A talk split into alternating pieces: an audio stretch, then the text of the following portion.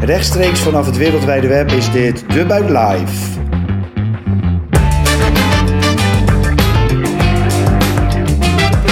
Goed dat je luistert naar De Buik Live.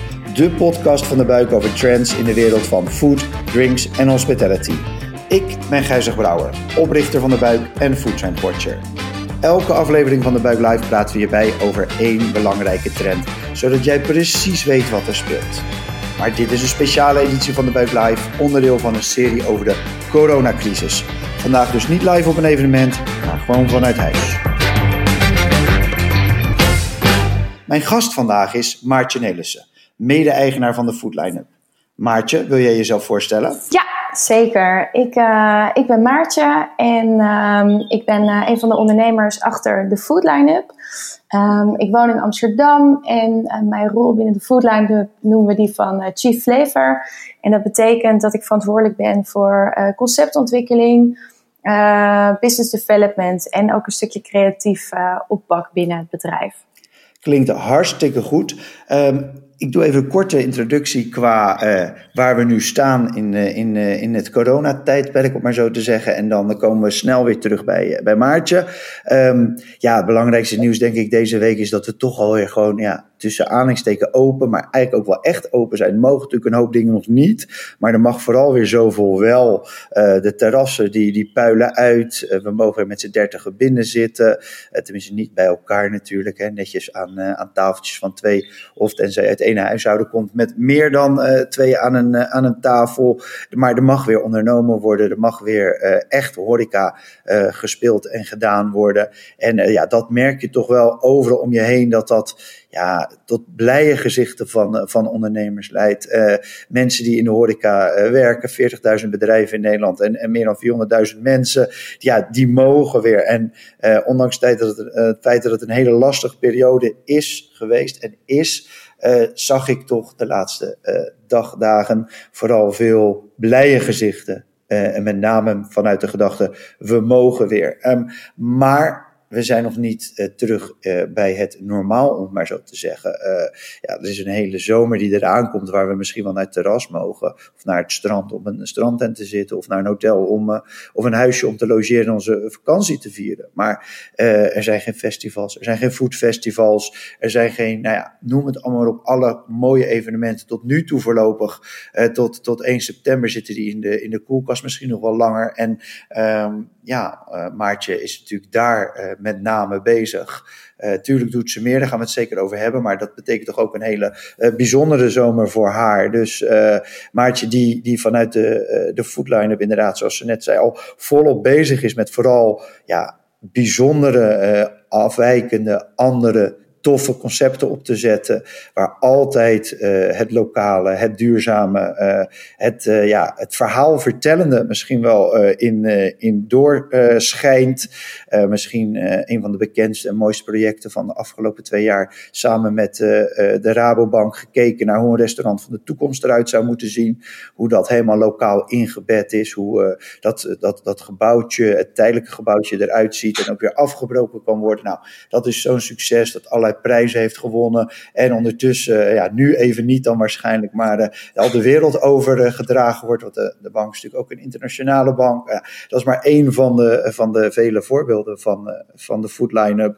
Um, altijd wel weer ergens, als je ergens iets leuks ziet op een evenement, dan kan je er bijna zeker van zijn dat, dat zij erachter zitten. Um, en dan is Maartje misschien wel het meest het, het horeca-dier van die club in, in hart en nieren. Degene die ook gewoon een hotelschool gedaan heeft en ook nog een tijdje in de, gewoon uh, buiten de voetlijn op in de wereld van de horeca heeft rondgelopen. Um, ja, Maartje, um, ik denk een waanzinnige, uh, rare periode voor jou. Maar um, hoe is het met je? Ja, ik zal je echt eerlijk zeggen dat de ene dag geef ik echt een ander antwoord dan de andere dag. En ja, ik moet zeggen, vandaag uh, tref je me niet op mijn allerbeste dag, maar over het algemeen gaat het gewoon goed. En um, als deze periode me één ding heeft geleerd, is gewoon dat ik me echt zo bewust ben en zo dankbaar voor alles wat er wel is en wat er wel kan. Dus als ik het inderdaad kort moet samenvatten, gaat het gewoon goed. Maar zakelijk gezien is het gewoon is echt heel pittig. Ja, dat, dat ja, optiek, je kan bijna niet anders voorstellen, maar kan je uitleggen Wat, is, wat, is er, wat gebeurt er op dit moment bij jullie? Ja, zeker. Nou, misschien, ik, ik heb eigenlijk mezelf kort geïntroduceerd en de Foodline nog niet heel goed. Dus de, de Foodline is een, uh, een cateringbedrijf. En wij noemen onszelf een cateringbureau. Uh, we zijn namelijk een beetje een gek bedrijf. Uh, we hebben geen vaste chef in dienst. We hebben geen productiekeuken, maar we werken met een heel ja, bijzonder netwerk van echt 150 verschillende chefs, specialisten en zelfs boeren. En dat maken we voor ieder evenement wat we doen. daar maken we samen een zogenaamde foodline van. En ja, dus wij kunnen eigenlijk eindeloos creatief zijn en uh, vanuit verschillende specialismes werken, omdat we dus voor ieder evenement kijken welke chef of welke uh, producent past daar het beste bij. Um, nou, en wat het nu voor de foodleider betekent, wij deden 95% van alles, alle evenementen die we deden, dat waren er zo'n 160 per jaar, zijn zakelijke evenementen. Nou, en ja, die markt ligt echt wel compleet op zijn gat. En uh, dan, dan de 5% of 10% die we dan verder nog deden, waren dan ja, vrij conceptuele zaken voor grootschalige festivals. Dus je noemde hem net al ons restaurant van de toekomst, Brasserie 2050 op Lowlands. Voor ons een heel belangrijk en nou, vooral een project waar gewoon heel veel liefde en plezier in zit. Is ook helaas gecanceld. Um, en ja, wat het dan in de praktijk betekent is, is dat we eigenlijk, ja, ik, ik verwacht dat we dit hele jaar uh, misschien 10, als we het heel goed doen, 15% uh, van de omzet draaien die, uh, die we hadden moeten draaien. Of die we, in de, ja, die we begroot hadden. Oh wauw, dat is inderdaad een, een, natuurlijk een enorme klap. Um, kan je mij vertellen van jullie, hè, jullie hebben een festivalzomer en een, en een zakelijke zomer eigenlijk allebei in de boeken staan, hè, begroot. en dan is het ergens eind februari, begin maart, voel je misschien een beetje nattigheid aankomen. En dan is het ineens uh, eh, 12 maart en wordt gewoon ja, eigenlijk gezegd van wat jullie doen, dat dat niet meer mag. Hoe, hoe landt dat bij jullie? Um, ja, taai. Echt, uh, echt pittig. Het uh, gekke was ook dat um, ik denk dat we ja, half Nederland in het begin het best wel onderschat heeft. Ik denk dat we allemaal weer herkennen dat iemand of jezelf misschien wel grapjes hebben gemaakt van, uh, joh, nou uh, moeten we nou zo moeilijk doen over dat griepje. Um, uh, voor ons is februari altijd best wel slow season, dus een moment om ja, veel koffie te drinken, lekker te lunchen met opdrachtgevers. En dat had ik dan zelf ook veel gedaan. Um, en veel van onze opdrachtgevers werken ook heel internationaal. En toevallig had ik uh, nou, echt in één week uh, met drie opdrachtgevers en relaties afgesproken. Uh, die allemaal iets hadden lopen in Azië, wat in januari of februari al gecanceld was. Of voor internationale bedrijven werkte. En toen zeiden ze al, verschillende mensen had ik al gesprekken mee van, joh, nou, het zou zomaar kunnen dat corona toch voor een crisis gaat zorgen. Um, en ik weet nog heel goed dat ik dat begin maart tegen mijn zakenpartner Willem zei. En dat we elkaar toch echt een beetje glazig aan zaten te kijken van, nou, ja, ja, zou het? Um, maar dat we dus dat risico best wel snel in kaart hadden, maar toch ook zelf uh, ja, al direct uh, een beetje bagatelliseerden. Dus heel onwerkelijk, heel onwerkelijk. En ik denk ook wat, uh, wat gek is, is dat op een gegeven moment met de week, um, denk ik dat we allemaal ook steeds meer door hadden ja, wat de ernst van de situatie eigenlijk was. Want ik denk dat het ook wel mens eigen is om, om eerst te denken van ja, ja, nou, en ook in heel Nederlands, om te denken van nou, ja, zal het echt ook hier gebeuren? Gaat het, uh, gaat het zover? En ja, zover gaat het ook wel. Dus we hebben wel meteen, wat we meteen hebben gedaan begin maart, half maart, uh, is um, onze jaarprognose aangepast in uh, een drietal scenario's. En wat we wel heel snel merkten was dat op, op de maandag was zeg maar ons uh, worst case scenario was zeg maar de best case van de woensdag of de donderdag. Dus wij voelden ook wel hoe, hoe hard uh, het ging. En ik ben ook wel blij dat we dat meteen realistisch hebben gemaakt. En niet, niet hebben gedacht van, nou weet je, misschien komt het later nog wel goed. We hadden echt wel zoiets van, ja, it's not gonna be easy, weet je wel, dit jaar. En um, met uh, hoeveel collega's heb je of wat, wat, wat, wat scheelt er nog meer? Ik bedoel, wat gebeurt er dan op kantoor bij jullie? Ja, wij, wij zijn ook vrij snel daarna allemaal thuis gaan werken. Wij hadden een team op kantoor zitten van 16 mensen. En um, heel erg ingericht ook op, op de groei die we zouden maken dit jaar en voor de komende drie jaar. En ja, gelukkig was er eigenlijk al een soort uh, natuurlijk verloop van mensen die weggingen. Want anders hadden we meteen heel hard moeten gaan snijden. Dus we hadden onze communicatiemanager die ging verhuizen naar Kopenhagen. Uh, we hadden iemand die na drie jaar afscheid nam. We hadden een vacature. Uh, en ja, dat is wel heel pijnlijk. Maar we hadden twee freelancers. En daar hebben we helaas wel vrijwel per direct... in ieder geval voor komende tijd afscheid van moeten nemen. Dus zodoende zijn we wel heel snel gaan schakelen. En vervolgens zijn we nu zeg maar begin juni. Wat is er dan vanaf begin maart tot begin juni bij jullie gebeurd? Ja, heel veel. Echt, er is een hoop gebeurd. Um, in het begin, we hebben eigenlijk, wij werken altijd aan de hand van um, een OGSM. Het is eigenlijk een soort manier om je, je jaarplannen of je projectplannen in een, in een vorm te gieten. Um, dat hebben we toen ook maar gedaan voor corona. Dus we dachten, corona heeft zo'n impact op onze hele organisatie. Laten we maar het hele jaarplan wat we hebben, laten we dat omgooien. Uh, aan de hand daarvan hebben we vier strategieën gemaakt. En die gingen eigenlijk in eerste instantie heel erg over de interne organisatie. Dus we hebben heel erg gestuurd op cash, op het team op een fijne manier aligned houden, thuis uh, aan het werken. Uh, dus eigenlijk vier van die strategieën waren redelijk intern gericht. En we hadden een vijfde waarvan we zeiden laten we gewoon toffe shit gaan doen. Dus laten we gewoon echt mooie projecten gaan oppakken. Ook al levert het geen euro op, uh, laten we gewoon kijken waar de energie zit. En uh, het is ook in deze hele rare tijd waar niks business as usual is, laten we dan maar gewoon wat unusual projecten oppakken die normaal gesproken nooit uit zouden kunnen. Heel, heel tof, kom ik zeker zo nog even op terug. Um, uh, en dan kijk je naar, naar deze periode. Um, spreek je dan ook veel met anderen of heb je veel contact met collega's of wat, wat hoor je om je heen? Nou, wat me allereerst opviel is, is dat er toch heel snel echt het gevoel van samen ontstond. Dat vond ik echt super mooi en bijzonder om te zien. Um, dus uh, ja, je voelt gewoon dat iedereen uh, in de evenementenbusiness en misschien vooral ook de cateraars, maar ook de mensen in de techniek, ja, die worden zo hard geraakt. Dus op een gegeven moment heb ik ook gewoon een berichtje gestuurd. Uh, naar de borrelfabriek. Normaal uh, echt een concurrent uh, van ons, maar ook gezegd van joh, wat een kutsituatie. En ik, ja, ik hoop dat het met jullie goed gaat, dat jullie eruit komen. En nou, dat vond ik eigenlijk heel erg leuk. Dat je ook merkt dat er meteen heel fijn op gereageerd wordt. En um, ja, iedereen voelt dezelfde pijn. En ook, ook wel een beetje de onmacht. Want je bent allemaal uh, ondernemer. Dus je, je kiest ook wel voor een bepaald leven. En daar horen natuurlijk verantwoordelijkheden bij. Maar ja, een, een, een situatie als corona maakt ook wel dat je gewoon... Ja, dat echt even de poten onder je weg worden gezaagd natuurlijk.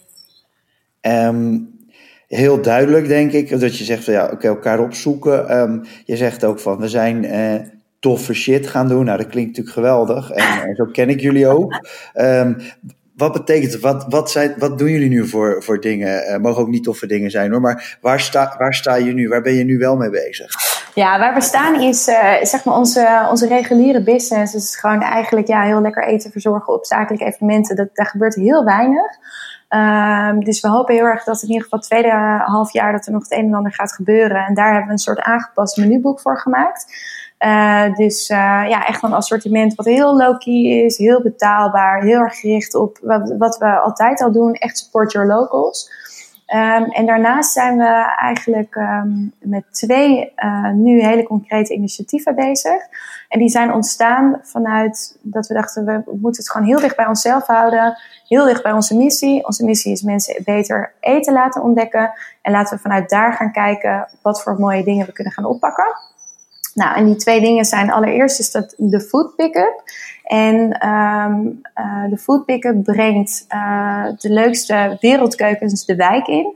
Dus waar wij normaliter met heel veel foodtrucks op grootschalige festivals stonden, ja, ook hun omzet is heel erg verdampt. Dus we hebben een platform opgezet waarbij um, uh, die foodtruckjes gewoon naar particulieren op de stoep gaan. En dat je ook ja, een manier hebt om samen met je buren te eten. Op die manier verbinding op te zoeken. Nu we ook allemaal meer thuis zijn. Dus dat is project 1. En dan het tweede project heet Table for Two. En Table for Two hebben we opgezet omdat we echt de allermooiste plekken in Amsterdam, waar we zelf ook zitten met ons kantoor, uh, leeg zagen staan. Dus nou, van een Westergas uh, tot een Capital C, uh, tot de Jimmy Woo, de clubs die nog niet open mogen. En nou, dat vonden we eigenlijk zo zonde. En het maffe is ook dat ik dacht, ja, weet je, dat dat, dat, dat soort plekken op zo'n grote schaal nu leeg staan, gaan we waarschijnlijk na deze zomer ook nooit meer op die manier meemaken.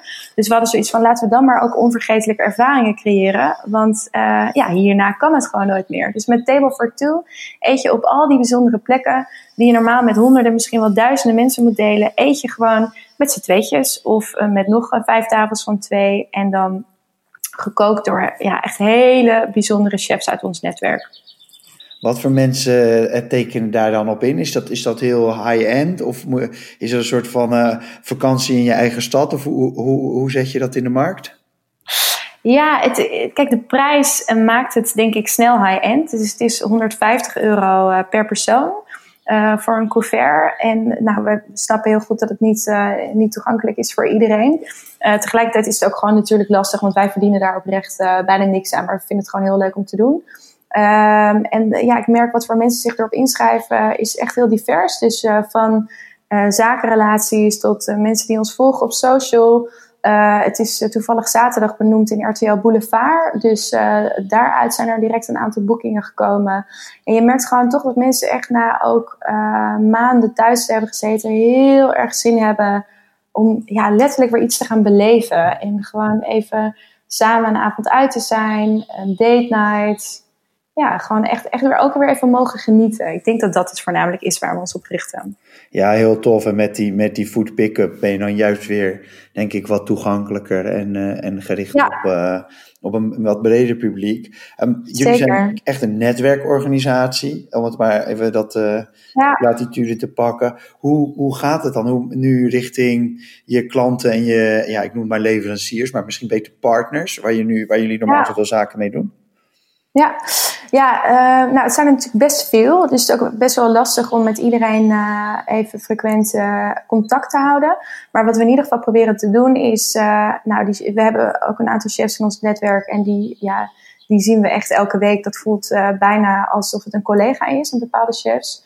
Um, die spreken we heel regelmatig. En met onze relaties proberen we ook zeker contact te houden... Um, en, en soms ook heel eerlijk, laten we het ook gewoon heel even voor wat het is. Want ja, je wil uh, vooral elkaar laten weten dat je aan elkaar denkt. En uh, nou, als wij iets voor een relatie kunnen doen, dan doen we het heel graag. Uh, maar we gaan ook niet onnodig elke week bellen om, om maar in de loop te blijven. Ja, heel mooi en eerlijk antwoord. daar hou ik van. En jullie zijn, denk ik, ja, je zei net al mensen, hè, de missie is mensen beter leren of laten eten. ik, ik ja. denk dat dat heel erg ook aan jullie bedrijf, dat, tenminste, ik vind dat jullie dat heel goed over het voetlicht brengen.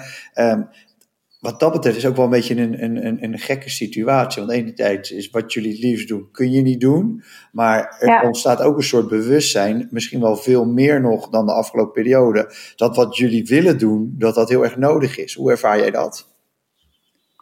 Ja, dat zeg je wel heel mooi. Ja, ik, ik moet zeggen dat ik dat ook wel echt best wel pijnlijk vind, inderdaad. Dat gewoon die liefde voor mensen beter eten laten ontdekken, de liefde voor evenementen, die gastvrijheid. Het is gewoon echt heel jammer eigenlijk dat dat nou ja, ook gewoon letterlijk even verboden is. Het voelt heel onwerkelijk.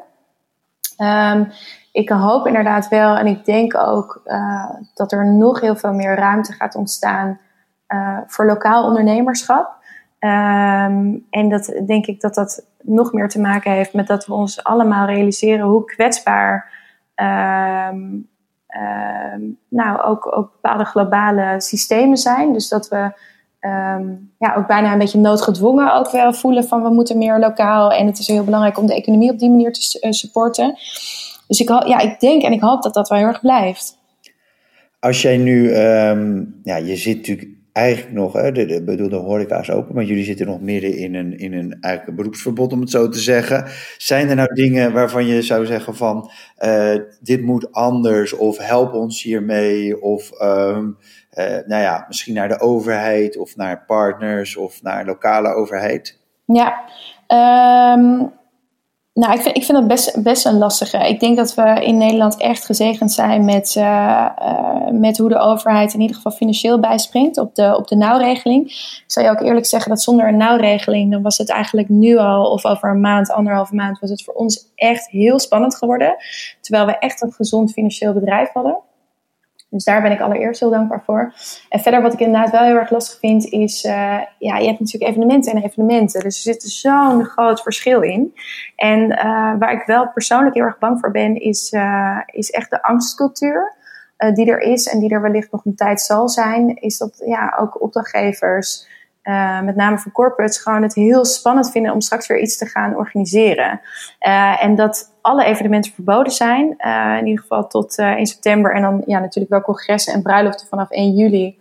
Ja, dat, dat helpt gewoon niet mee. Dus ik, ik had graag gezien, of ik zou alsnog graag zien, dat daar wel een nuance in komt. Um, eigenlijk zoals in de horeca, als je het gewoon goed regelt, uh, dan gewoon wel kunnen. Een beetje een soort van handvast of, handvast of protocol dat je uh, wel een evenement zou kunnen organiseren. Ja, ja, ik denk wel dat het enorm zou helpen. Want het is natuurlijk echt een groot verschil of dat je vergunningsplichtig evenement 65.000 man op Lowlands.